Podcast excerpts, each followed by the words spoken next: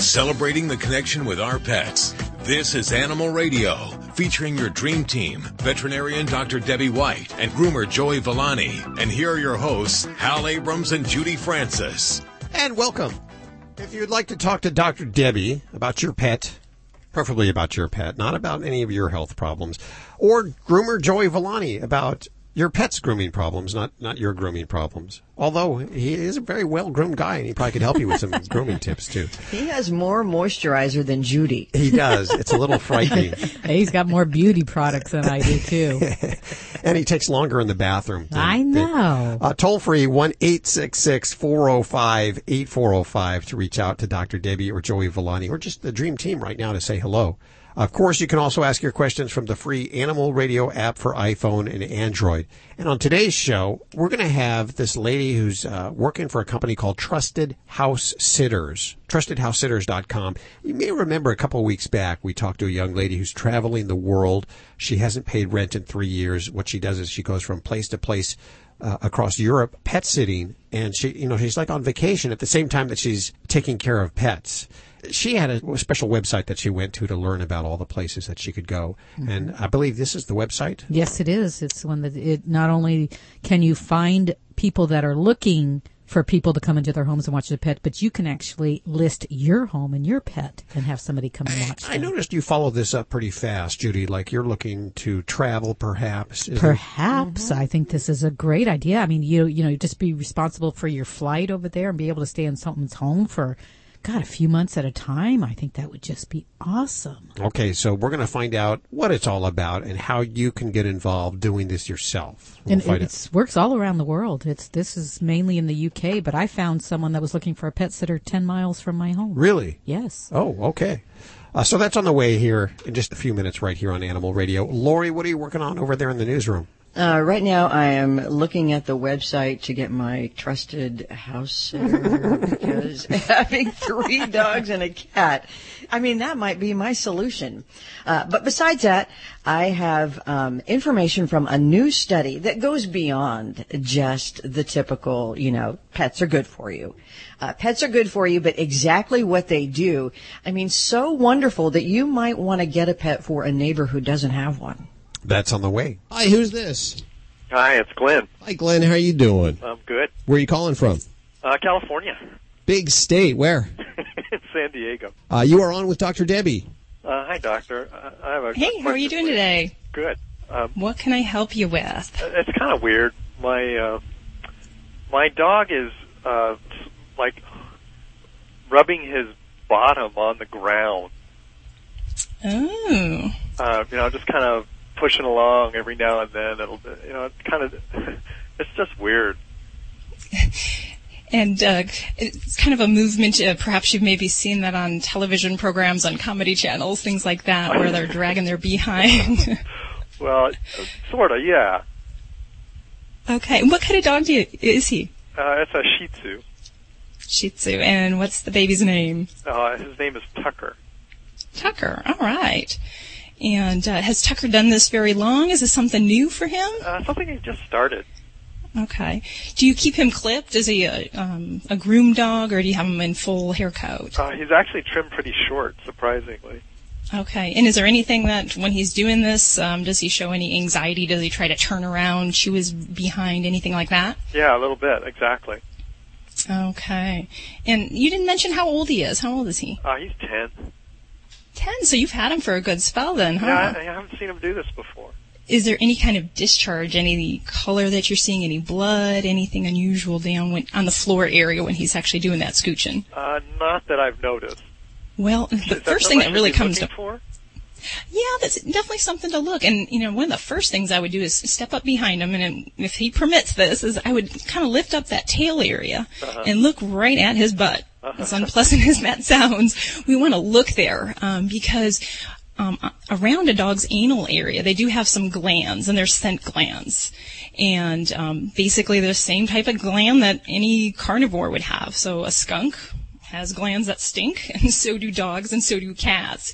And they're located right around the anal area, and they're located right about, I'd say, about the four o'clock and about the seven o'clock area. If you look at the behind as a as a clock, when you're looking at the target, and you're looking there, you want to look off to either side. If you see any redness, any swelling, and, or any kind of open sore, that is something that would give us a clear indication that we have an anal gland uh, problem and potentially an infection.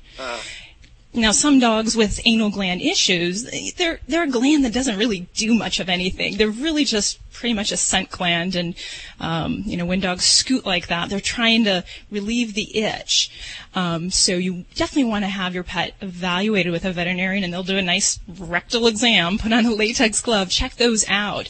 And maybe we'll be lucky and maybe all Tucker will need is just to have those glands emptied, um, which for a lot of dogs does have to be done fairly regularly. Um, some groomers are do that as a maintenance type thing. So that's why I was kind of asking you before if you took them groomed to get them groomed because a, a lot of that maintenance work many uh, groomers are very comfortable doing. You know, it's possible because we've just stopped taking him in on a regular basis, so maybe that's what the deal is. Oh yeah, yeah. Because if they've been doing that successfully and we're not keeping that up, then definitely that could play a role. It's probably Now, if something he's I actually never really thought about doing myself. No, you know, and I've had many clients ask me, is this something I can learn to do? Can you teach me? And I've had a few people that have the heart and the will to try, and it's, it can be done. It's just, uh, I don't know. I'm a pet owner myself, and it's, it's not something I like to look at my dog children and say, come here, let me take care of that for you. Um, it's sometimes, I think, something a professional, um, it's best to not have that uh, breakdown in your uh, relationship there. Right. I think I'm going to take him in. Yeah. now, now, if he does have an actual infection or an abscess, um, those can be kind of interesting to deal with because in many cases they actually have to be flushed out, be on antibiotics. Sometimes pets need those drained. So um, it would be something definitely I'd get on right away so we can find out if it's something on the milder end or something a little bit more serious that we All have to address. Well, picture me lifting up my dog by his tail. And there's some definitely some other things that will cause dogs to scoot besides those anal glands. So um, that's probably the most common reason that we'll see uh, dogs dragging their behind across a carpet, tile. I've seen them across cement. Um, but other things can also be um, potentially parasites.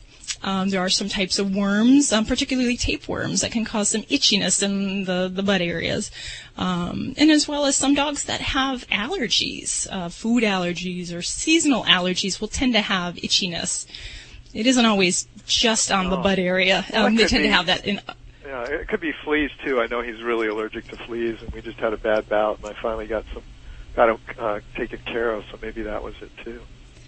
Yeah, and that's where sometimes you know skin, the, the rear end is just as much skin as anywhere else. So if you are having a problem with a skin disease, whether it be a flea problem or an allergy problem, um, the dog as a whole. So yeah, we definitely want to make sure we don't focus in just on that butt.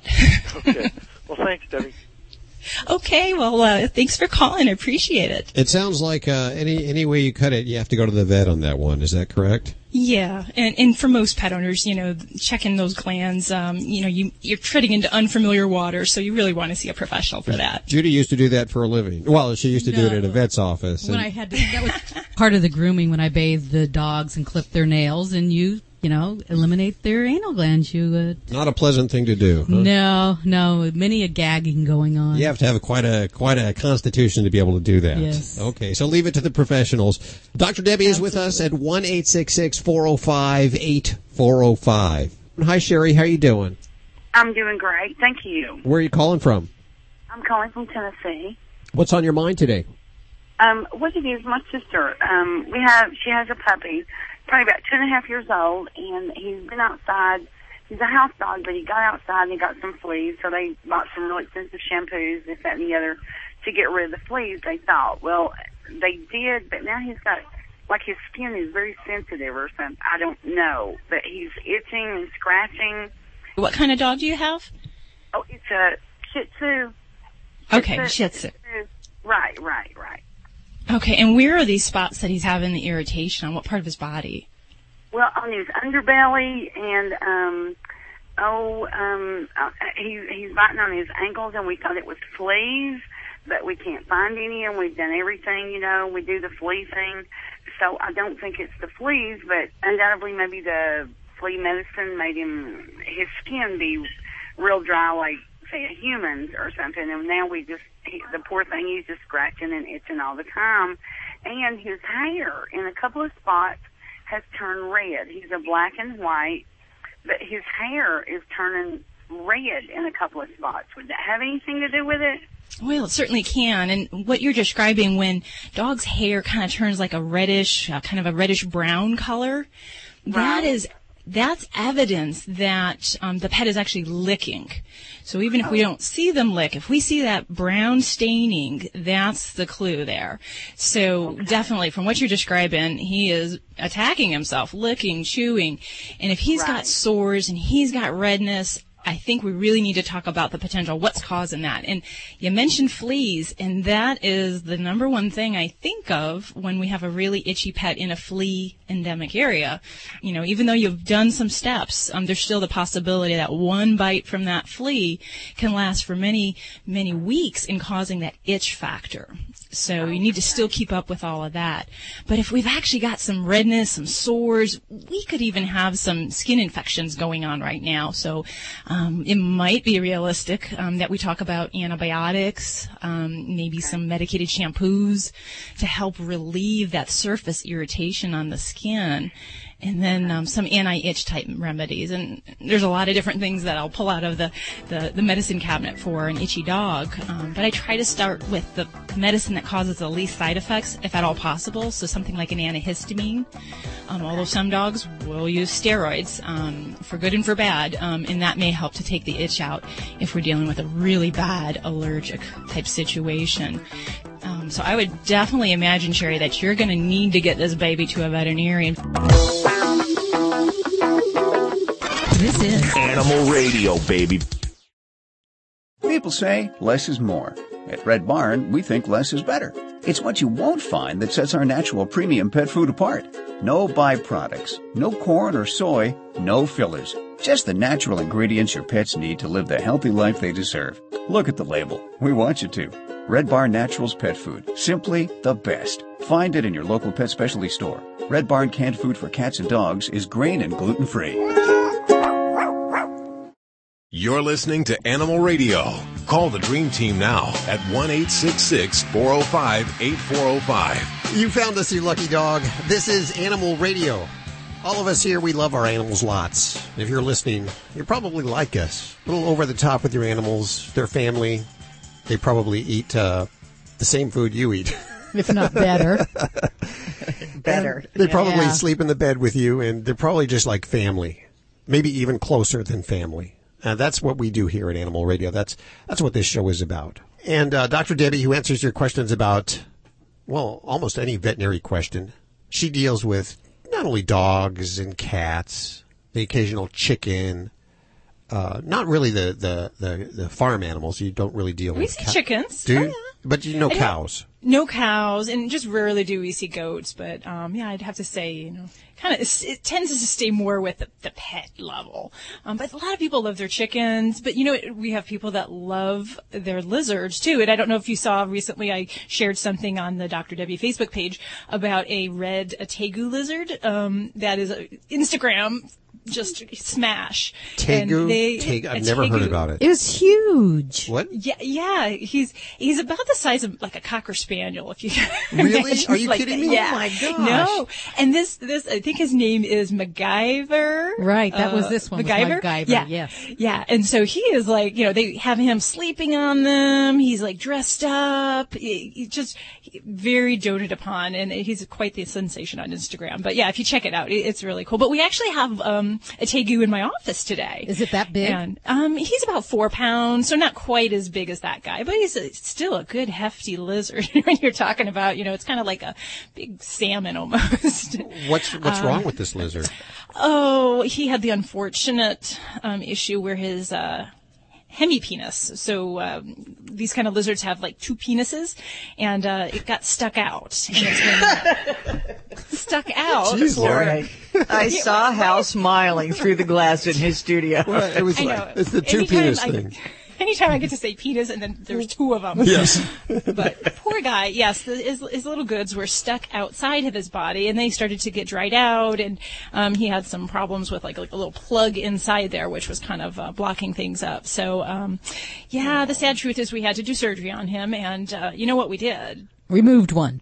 Yeah, we took off the one that was um, prolapsed. Um, so we basically amputated uh, one side of his hemipenis, and uh, so hopefully eliminate the problem, the infection, and all that potential. And they they kind of want to retain him for breeding, so you know we still kind of left him that opportunity if that's uh, a possibility for him. So why The did benefits Is of that having something two. genetic though? That was. Oh, sorry.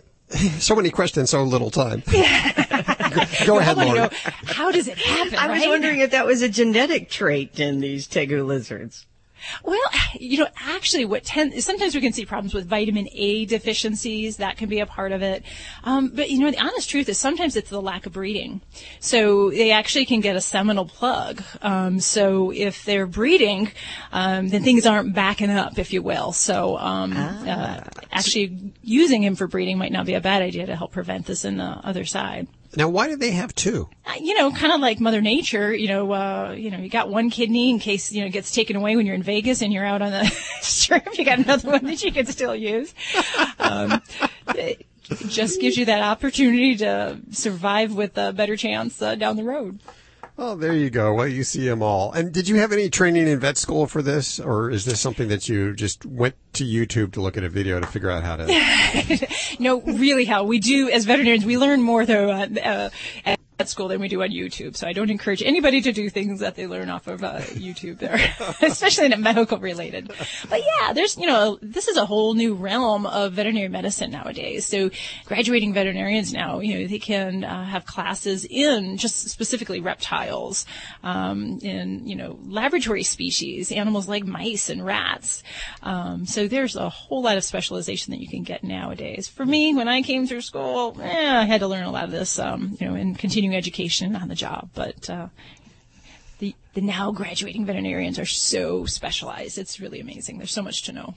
Okay, so if you want to talk to to Dr. Debbie about your uh, lizard's, what do they call it? hemipenis? Hemi? Hemipenis or hemipenis. See, the only hemi I know is inside my Dodge Durango. but now I can see the correlation between the two because that's one powerful engine. If you want to talk to her about your dogs, your cats, any animals that you have, toll free 1 405 8405 right now. And don't forget you can also ask your questions from the free Animal Radio app for iPhone and Android and Blackberry. And uh, Lori, news is just about oh, 10 minutes, less than 10 minutes away. What do you have coming up? All right, something serious now. Drug problems in one of a big animal industry in this country. And it's really shocking. You won't believe the drug that we're talking about. Oh. Okay, that leaves my mind going there. Okay, that's on the way in just a couple of minutes, right here on Animal Ra- Animal Radio. Stick around. Well, this healthy serving of Animal Radio is brought to you by the grain-free Red Barn Naturals canned food for dogs and cats. Always made in the USA with natural, functional ingredients to support your pet's optimal health. Learn more over at redbarninc.com. And thanks, Red Barn, for underwriting Animal Radio. You're listening to Animal Radio. Find us at animalradio.com. Log on, learn more. Dogs or cats, horse or emu, animals are people. The British luxury goods firm Burberry has threatened legal action against a company making garments using its trademark check pattern for ferrets. The trouble started when Ferret World began selling a fur-lined ferret hat and cape in what was advertised as the famous Burberry design. The ad also said it would give your ferret that out of town look. Burberry wasn't amused and sent letters to Ferret World demanding a sample of the fabric, the names of all the purchasers, and a promise to never sell anything Burberry for a ferret again. Simon Bishop, the owner of Ferret World, agreed to take any mention of Burberry off his website, but he also added that Burberry should get a life. I'm Savage for Animal Radio. Too. Animal Radio. We can't tell you why canine caviar is the only alkaline-based dog food, but we can tell you alkaline is proven to minimize the risk of renal failure and pancreatitis, reduce scratching, cellular degeneration, and disease, keeping your furry friend youthful and healthy longer. And those are the reasons we can fit into this short commercial. But by visiting caninecaviar.com, you'll see exactly what we do to make a better food for your dog. Try the one and only alkaline dog food risk-free. Canine Caviar. This is an Animal Radio News Update brought to you by Fear Free. Fear Free takes the pet out of petrified and puts the treat into treatment. To learn more and find a certified Fear Free veterinary professional near you, visit fearfreepets.com. I'm Lori Brooks. A new study confirms that pet owners have stronger neighborhood social connections than non-pet owners. And we usually like them better too, don't we? Uh, it also says that pet owners are consistently more likely to report greater social benefits in their neighborhood, like helpfulness, friendliness, and a trust feeling between their neighbors. And I love this quote from the lead researcher of this study. Dr. Lisa Wood said, the notion that pets facilitate the glue that holds society together or social capital goes beyond now the more commonly investigated role of pets as just a social icebreaker. Isn't that true? They're giving them, you know, just a bigger, greater role now. They say that this study was the very first of its kind to examine the social capital effect of pets in two different countries, being the U.S. and Australia. Well, there is a really sad and big problem of drugs in dog racing. The dogs are testing positive for drugs, namely cocaine. Jeez. Really? Wow. You know, I paused there because I knew no one expected that. Nope. Florida, yes, requires a urine drug test for any dog that wins a race.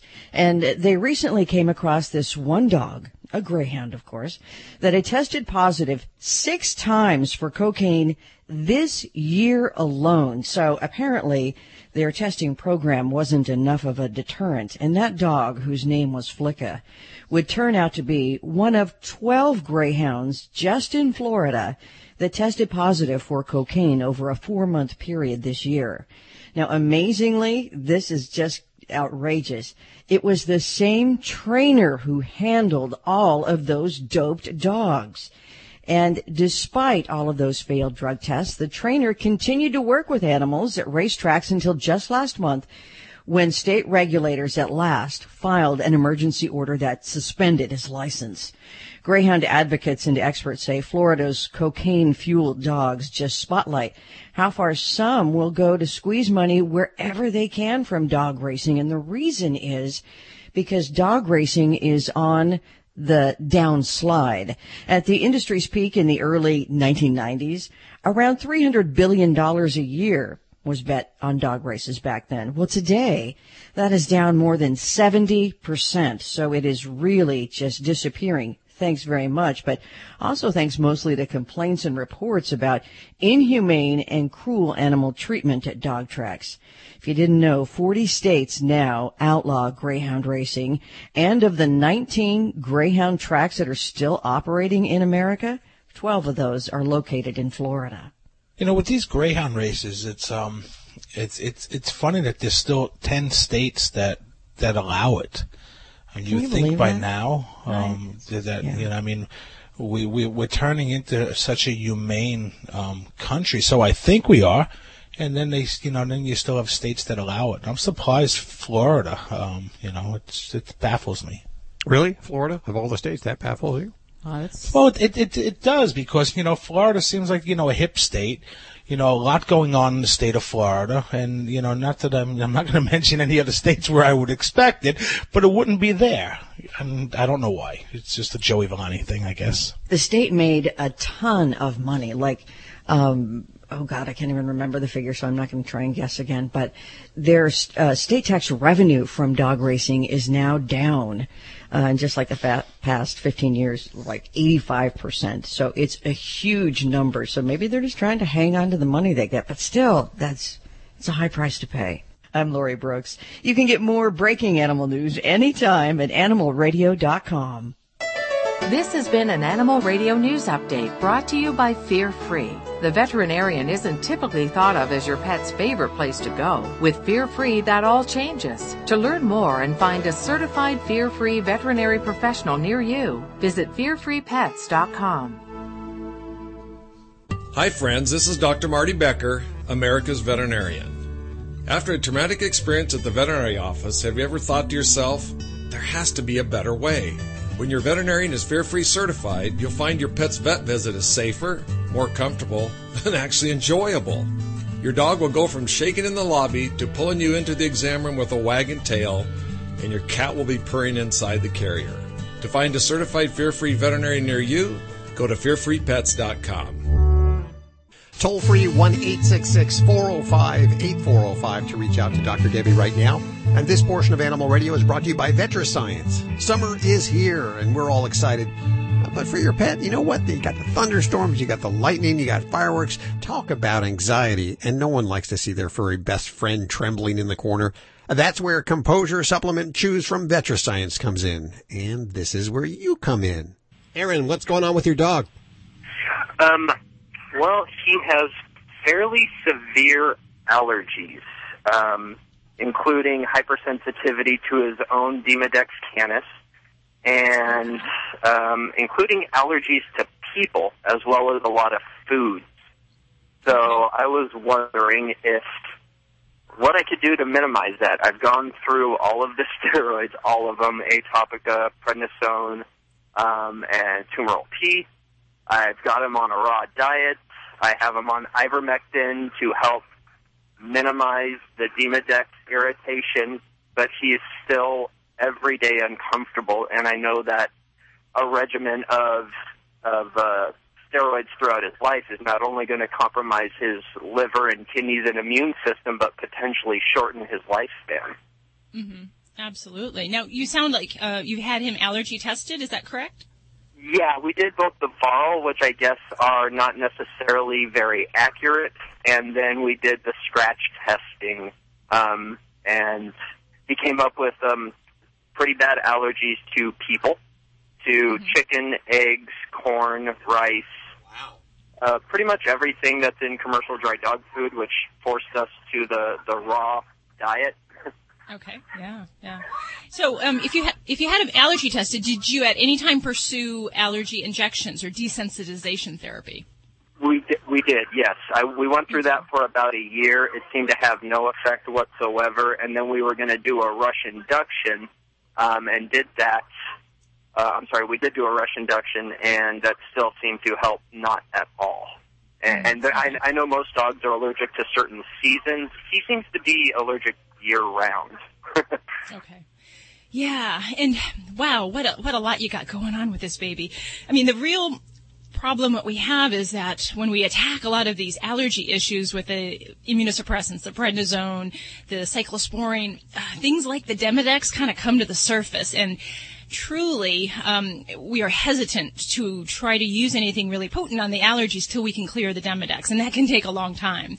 Um, some dogs we don't clear it, and it's a constant battle with that. So for me, when I hear of a pet that we're dealing with allergies that's having an active Demodex break, um, that's where I try to focus a lot of my efforts. That and any other concurrent infections, bacteria infections, yeast infections, and try Uh-huh. to address those things and to address that as much as we can, and then say, okay, let's regroup and then look at things uh, like steroids or uh, cyclosporine, because it's actually the use of things like steroids indiscriminately a lot of times with these allergy patients that they give relief, but they can set up the pet to um, break with these uh, mites, uh, the Demodex mites.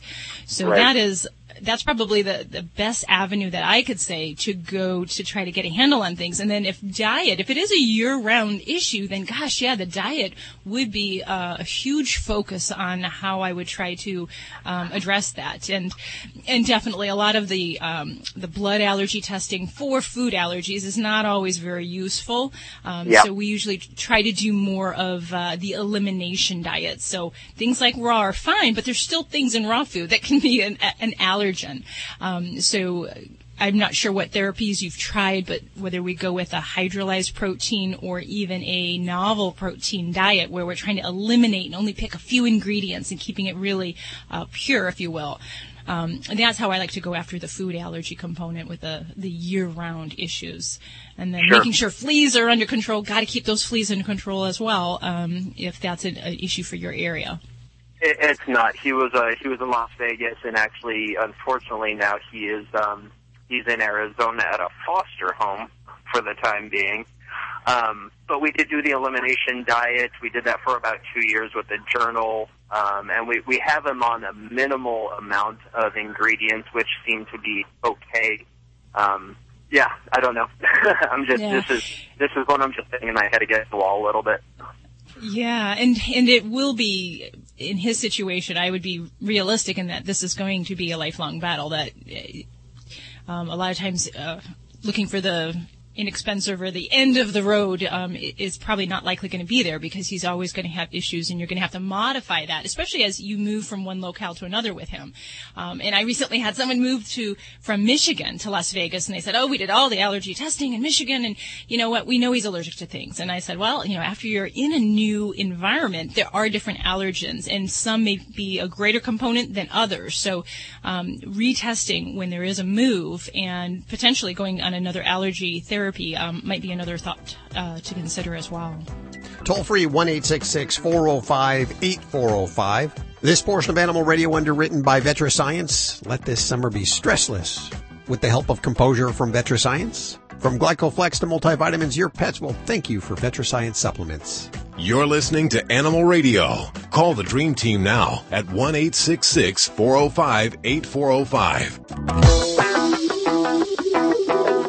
Hi, this is Carrie Annie from Dance with the Stars. Don't forget to spay and neuter your animals, and you're listening to Animal Radio.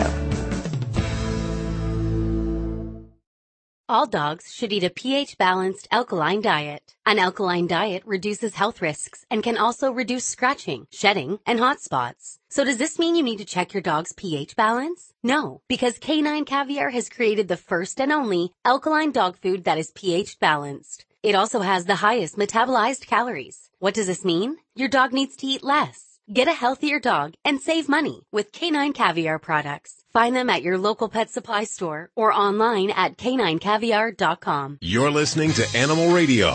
If you missed any part of today's show, visit us at animalradio.com or download the Animal Radio app for iPhone and Android.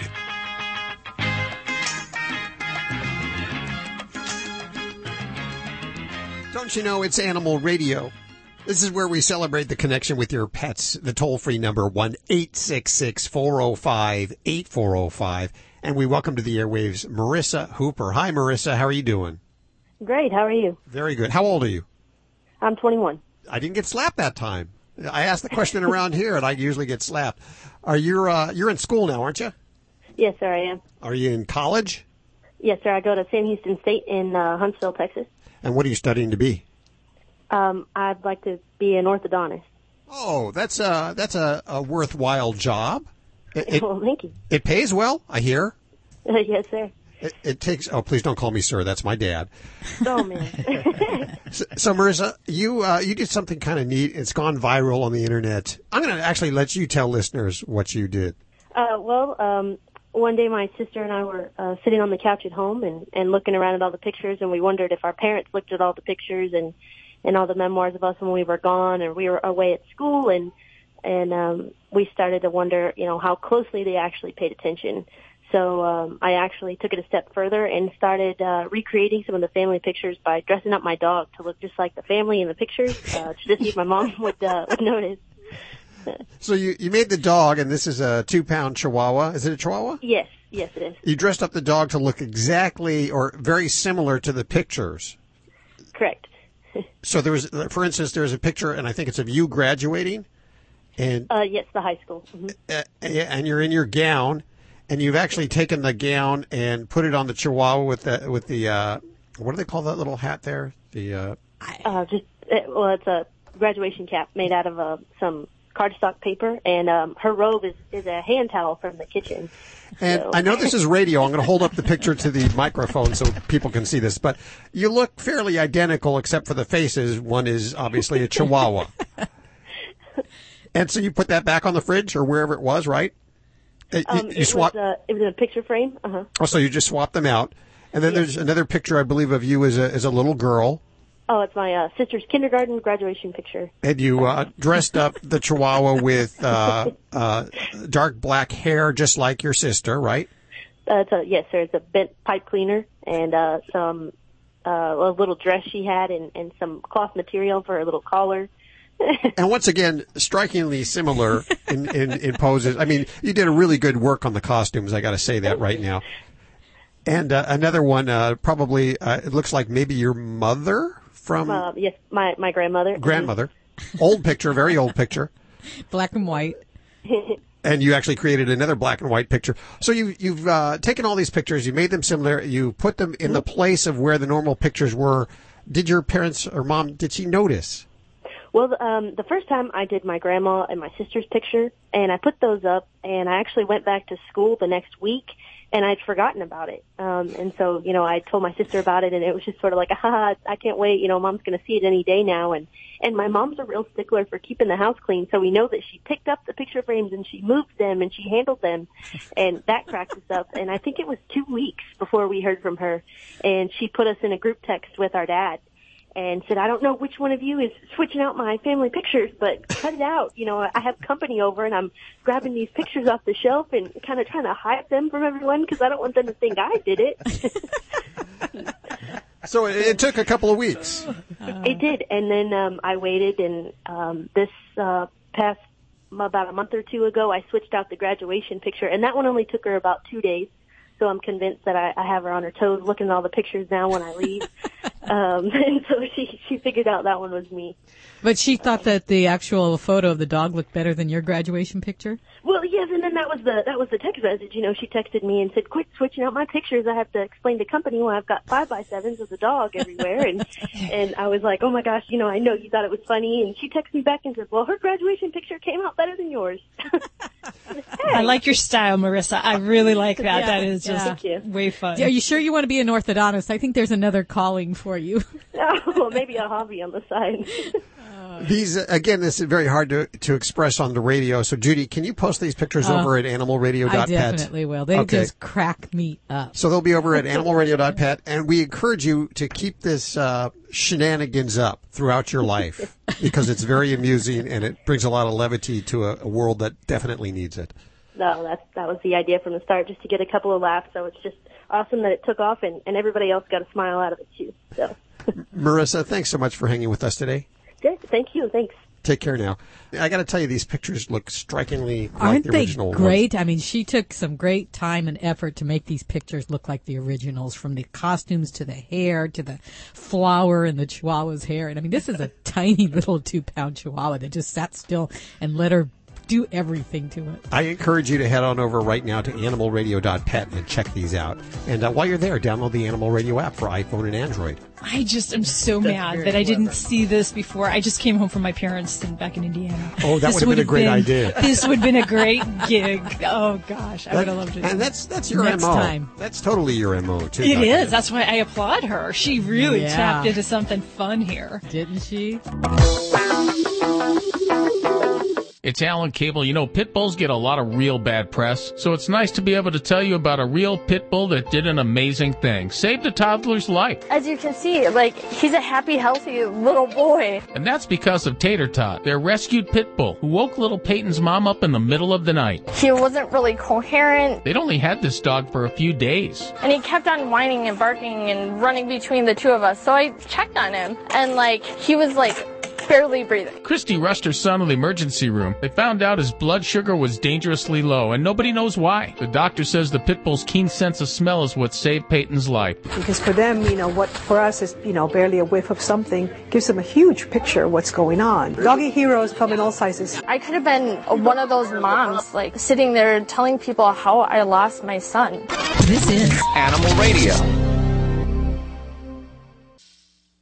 Admit it. You love your dog, and he is part of the family.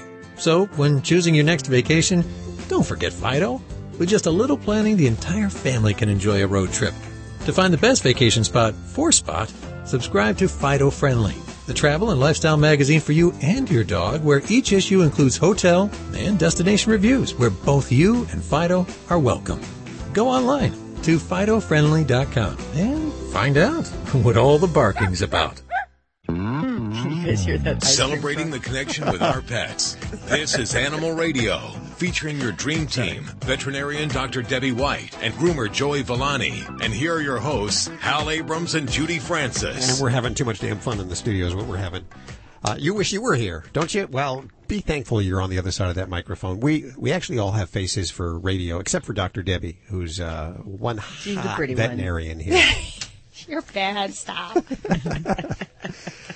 Uh, let's see. So this hour we're going to talk to the lady who works with uh, TrustedHouseSitters.com, and she uh, will hopefully place you in a place where you can uh, just take care of a house, take care of some pets, and vacation at the same time, maybe in a European country. This is exactly what Judy is hoping for. Yeah, I'm looking for my next gig. So that's just around the corner right here on Animal Radio. Also, if you're looking for somebody to sit at your house, she does that also.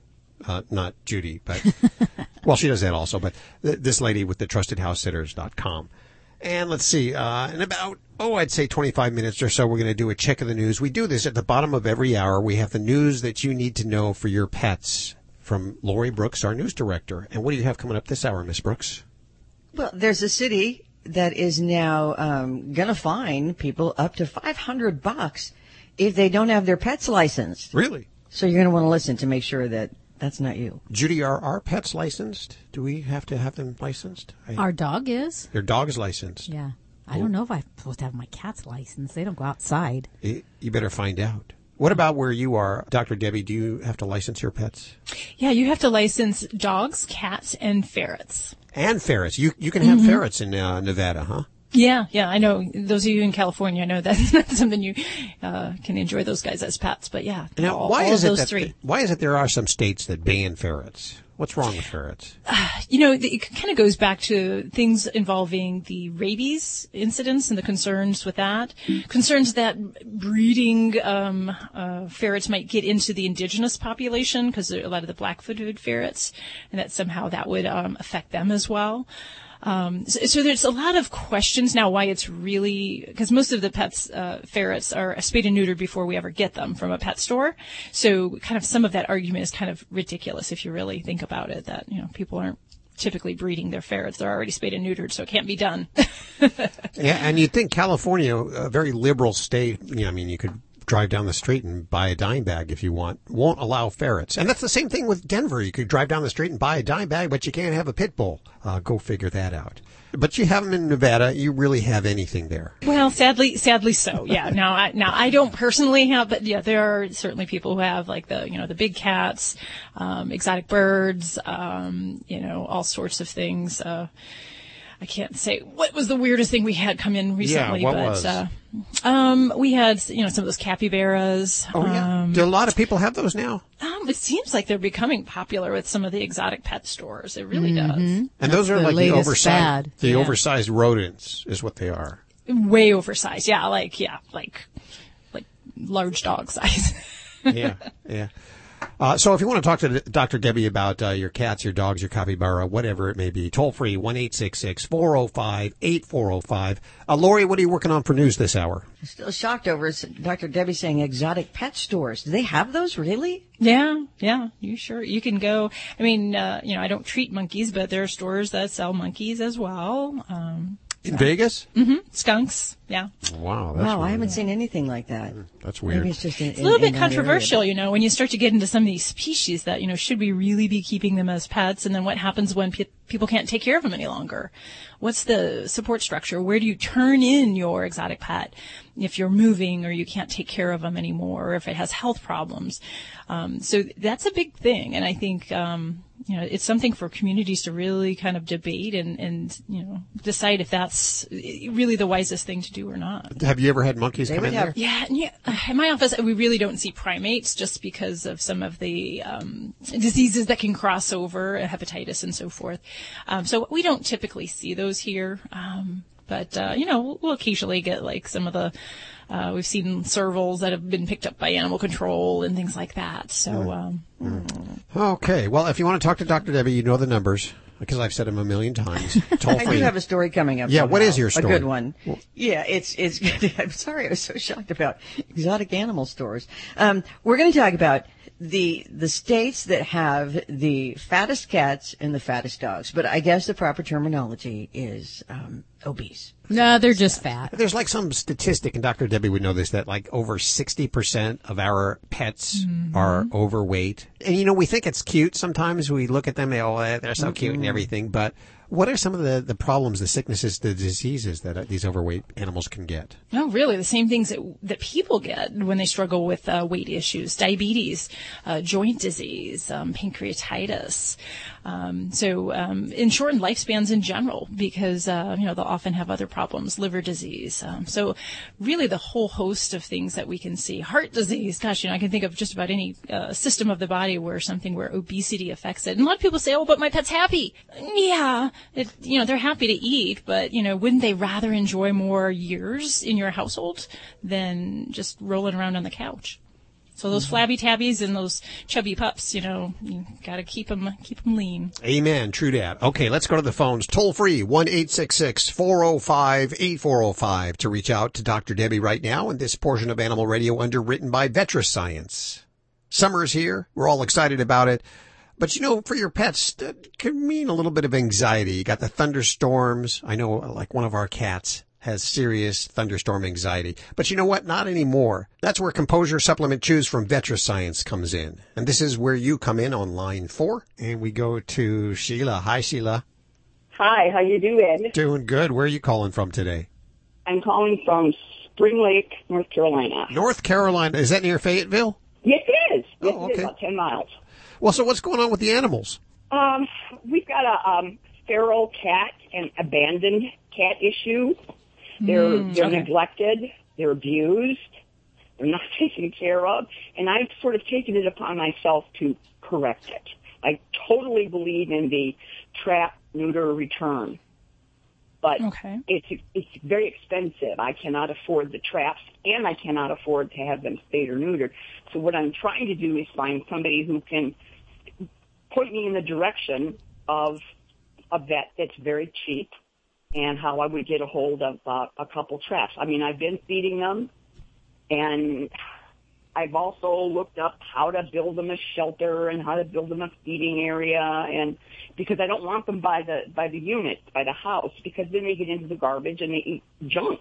And so, have you reached out to the local humane societies and um, uh, rescue groups in your area? Because, for being very honest, this is a very regional type approach. So um, it's not common. You can sometimes find national groups to help you with this, but it is a very regional thing. So I usually advise folks to enlist the support of uh, people within the immediate community that are pet lovers that can become involved.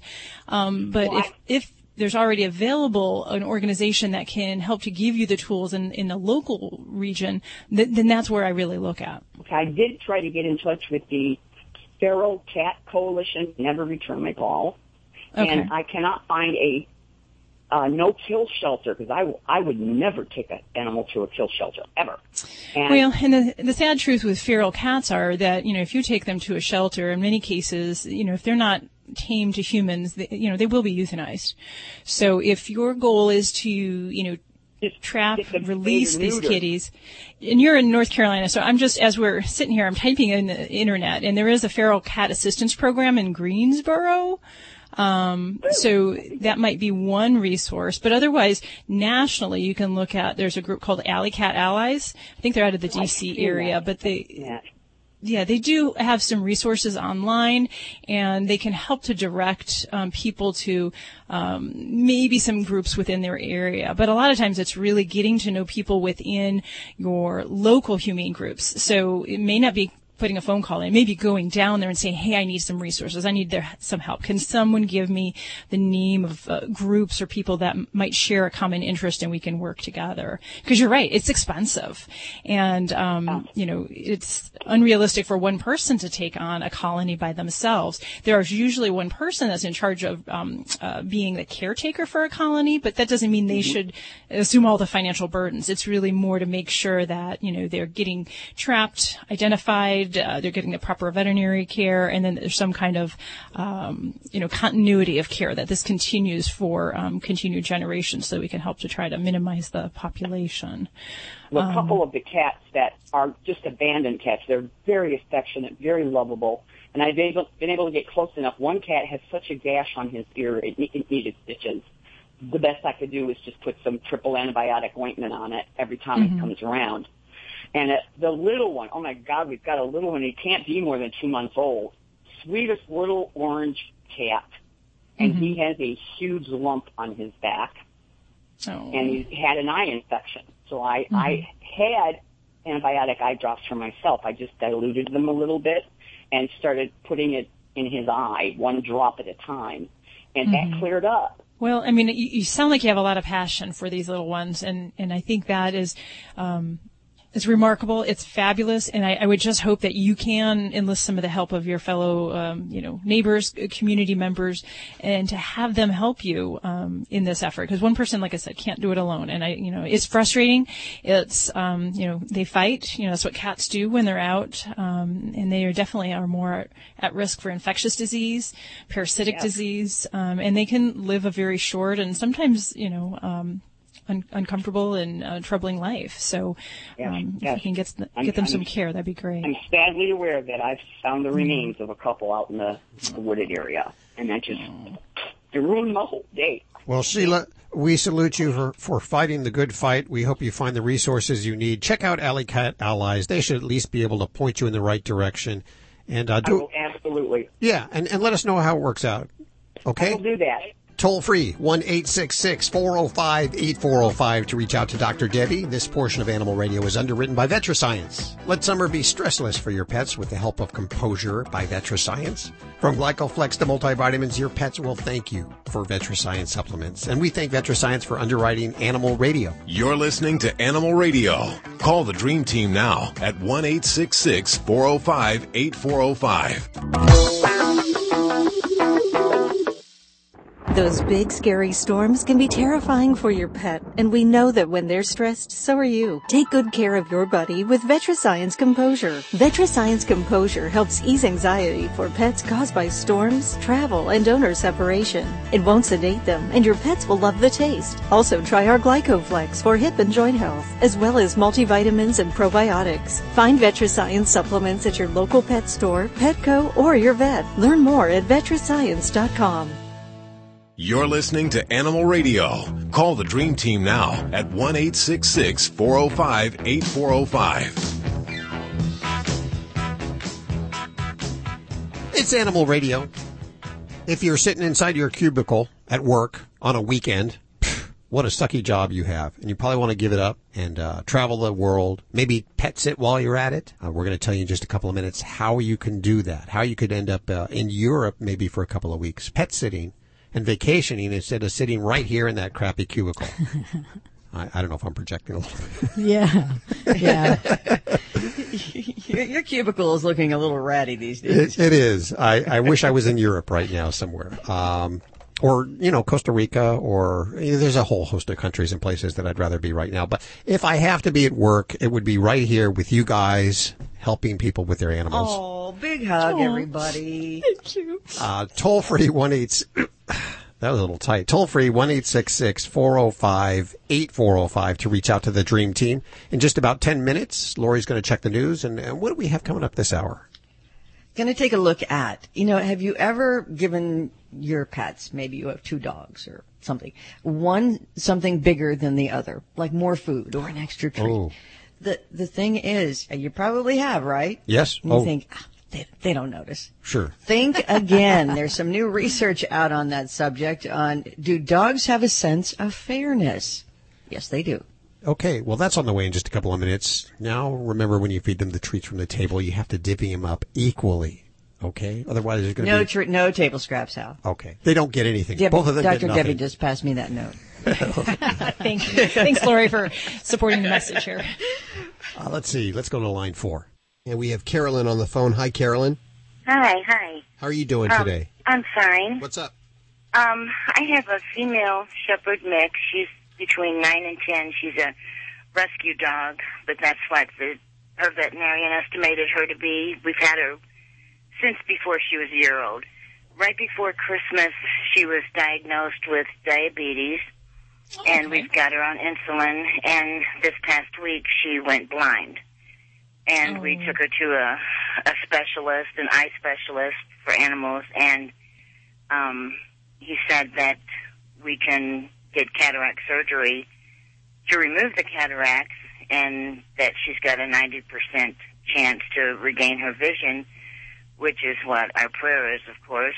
And um, not that I'm second guessing him because I, I trust him, but um, I just kind of wanted to get a feel from from her to see if she's had an experience with this um, sure. and other dogs. Um, is your dog doing well with the diabetes in other ways? Are we fairly well regulated, or are they having any difficulties with her blood levels? We are in the process of getting her regulated, and we have to wait for the surgery to get that done. She is going Mhm. this week for another all day, I guess, like a glucose tolerance panel. um, okay. Because he had adjusted it once two weeks ago, and this week we're going to do another one to see if she needs to be adjusted again. And I understand we have to get that regulated. Um, she's on seven units twice a day right now, which the eye specialist says that's kind of low. Mm-hmm. Um, Yeah, yeah, and um, you know, might be, and usually with insulin, if anything, we try to go slow to bring those levels, go to a higher dose. We hate to go too high and then have problems. It's much better to to start low and work your way up. But yeah, I will totally agree that we want to try to get your pet somewhat regulated before we talk about surgery. Um, um, so it's to the best of our abilities. Um, but we know that even well-regulated diabetics can get these cataracts, and um, I will agree also that um, usually success is wonderful, and so about 90-95% of dogs' vision will be restored.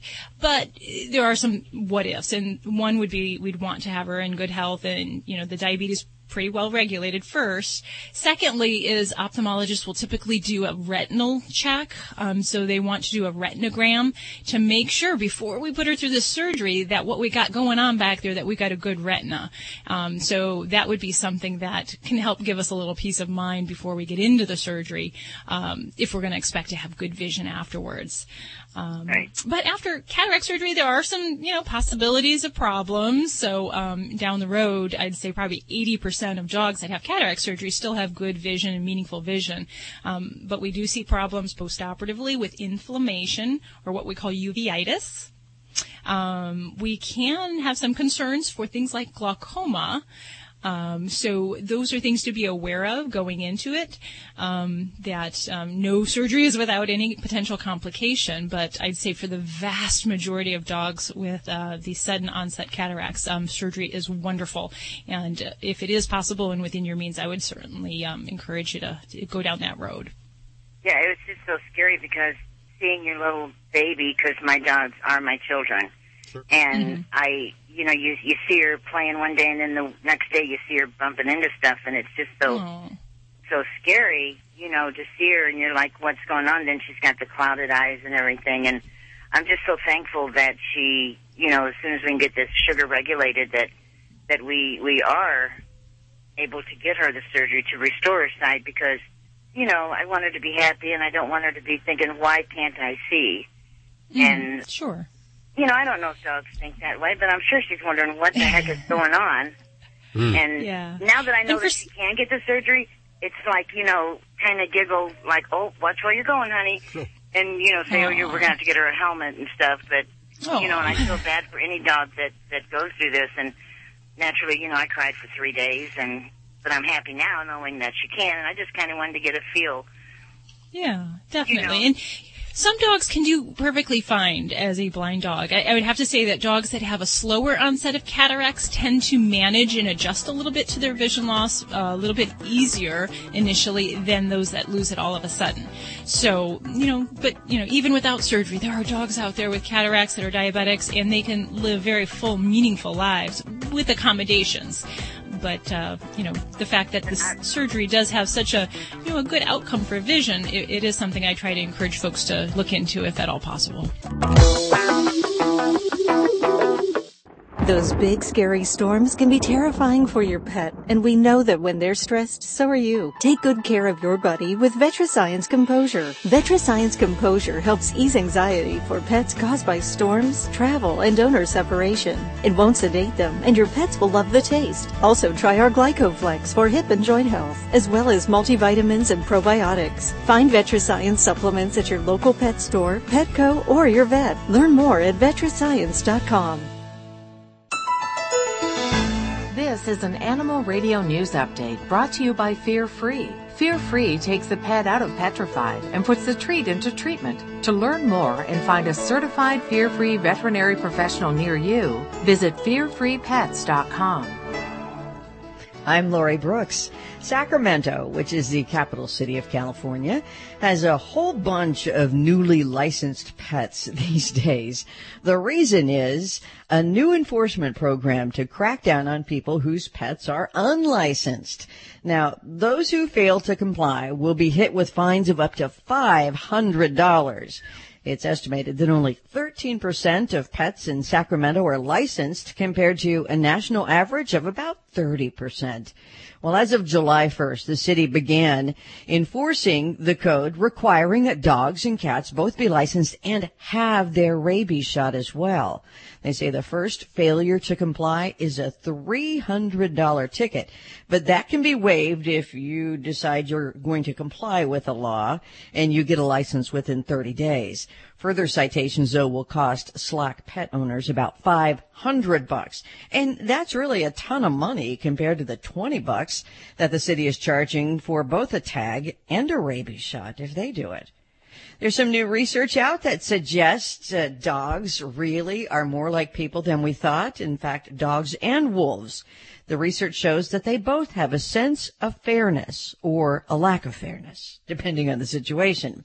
Previously, researchers believed that dogs gained their sense of inequity through domestication. Now, however, the latest study, which was published in a scientific journal, shows the sense is equally strong in both dogs and wolves suggesting a sense of fairness might be hardwired in the genes of canines.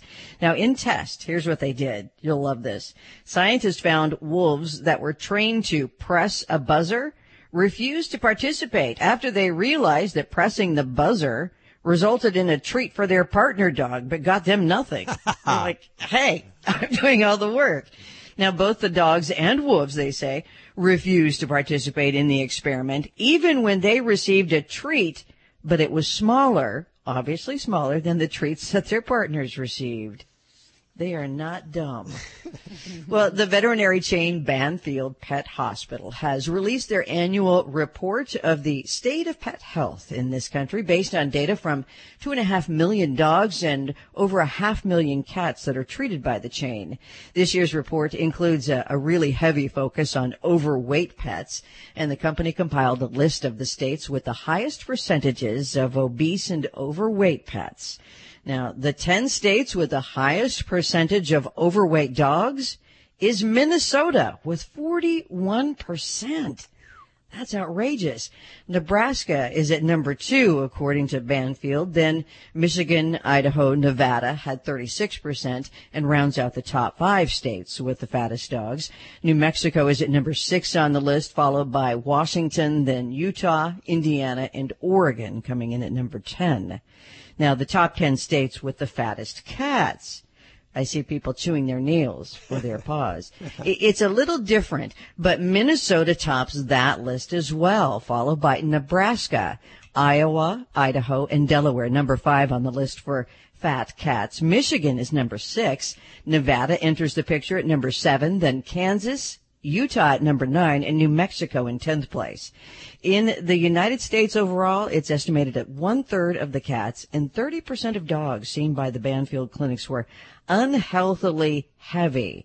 But those findings still, I mean, are a lot lower than the figures that are cited by the Association for Pet Obesity Prevention because they estimate that about 60% of cats and 54% of dogs in America are overweight or obese. And you're thinking, hmm, you know, states with the most overweight people might also have the most overweight pets. I, I mean, was that makes that. sense, right? Yeah. Yeah. Yeah. You'd be wrong though, because statistics show that four states that are among the top six when it comes to the highest rates for human obesity, those states include Louisiana, Alabama, Arkansas, and Mississippi. Those are four of the six, which were in the bottom six when it came to overweight pets. Huh. Heavier people, thinner pets. Doesn't make sense, does it? No, it hmm. doesn't. Something to think about or chew on. I'm Lori Brooks. Get more breaking animal news anytime at animalradio.com. This has been an Animal Radio News Update brought to you by Fear Free. The veterinarian isn't typically thought of as your pet's favorite place to go. With Fear Free, that all changes. To learn more and find a certified Fear Free veterinary professional near you, visit fearfreepets.com. Hi, friends. This is Dr. Marty Becker, America's veterinarian. After a traumatic experience at the veterinary office, have you ever thought to yourself, there has to be a better way? When your veterinarian is fear free certified, you'll find your pet's vet visit is safer, more comfortable, and actually enjoyable. Your dog will go from shaking in the lobby to pulling you into the exam room with a wagging tail, and your cat will be purring inside the carrier. To find a certified fear free veterinarian near you, go to fearfreepets.com. Hi, Lisa. Hi, Hal. How are you doing? I'm good. How are you doing? Good. What's going on with your animals? Well, my little dog has really bad breath. Little dog has Okay. bad breath. Okay. So what kind of dog? Breath. He's a little Chihuahua, uh, Cairn Terrier mix. Oh, okay. And, Chihuahua though. and how old is he? Uh, she will be three years she. old this month. Okay. All righty. So, um, well, I'll tell you the bad breath. I mean, we talk about doggy breath. And there's, there's three top things that I think of when I ha- when I have someone who's talking about bad breath in their dogs. Uh-huh. Okay. First one, first one is dental disease. Okay. Second one is dental disease. And, Really? Okay. And the third one is dental disease. and I'm you're writing all three down too. yes, yes. Well, and it's it's a, just a known fact. Um, Uh-huh. By two years of age, over seventy five percent of dogs and cats already have some degree of dental disease present. Yeah. And we may not always see it. Um, it may not be something that's jumping out at us, but it, we, it is there. And the reason is really because the teeth are, there's above the gum line and below the gum line. And only 40% of the tooth is above the gum line, what you can see. Okay. Um, so that means that there is processes going on underneath, underneath the gum line. So we have bacterial film, we get plaque buildup, and then we get this, uh, you know, more mineralized tartar with time. So, especially in a Chihuahua, because they do have a lot of uh, typical dental problems. So at that age, I would certainly be talking about doing a dental cleaning. Okay. And it's more than just, you know, you know, if there's not a lot of tartar, there's other stuff we do. So we do full oral charting, and that means we're basically going to kind of probe under the gum lines. We're going to look for um, pockets along the teeth, which can indicate periodontal disease, and a lot of times we'll get odor from bacteria down in those pockets. So that's uh, an important thing. And also, you know, the veterinarian will check and make sure that the tonsils look good, that there's no masses or anything like that. That could be also be contributing to the to the odor. Okay. And you know, and I do make jests, you know, saying everything's due to dental disease, but Right. the other types of things that can cause bad breath tend to be more medical in nature. So we might be looking at, you know, GI disease, gastric reflux. Um, we might have something like diabetes or kidney disease. Um, Sinus infections, things like that. So those in a younger dog we might think a little less of, and I definitely would focus my radar on the the dental health. Okay. Okay. Um, my friend recommended giving my dog greenies. What do you think?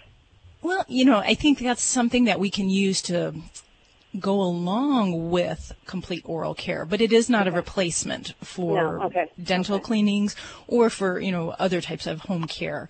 So once I do have a dog that's had his teeth cleaned, then I definitely do follow up with whatever we can do at home to help him stay clean and also to keep, um, you know, the bacteria and the Does, does that include like brushing teeth? Absolutely. And well, Oh. the ah. best thing that can be done for home care is teeth brushing. That's the best thing. And we oh, want to do that every couple days because the soft kind of plaque will become mineralized within about three days if we don't dislodge it. So Can, that's can we get wanna- real just for just a second? Do you do you do that with Boss? You know what? I I um I do have a toothbrush and we do brush his teeth, but the frequency of which is not what I recommend. Okay. So Just checking. Uh, it's my husband's job. I will say that. Okay. He's the one supposed to be doing that.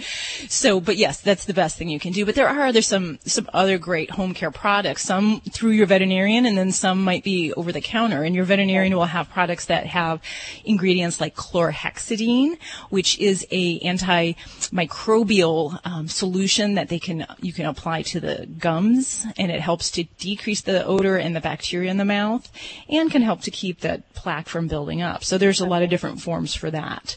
Um, also, some of the oral products that contain zinc can be used for bad breath, and it basically is because zinc interferes with the bacterial um, proliferation, so it therefore helps with the odor associated with dental disease.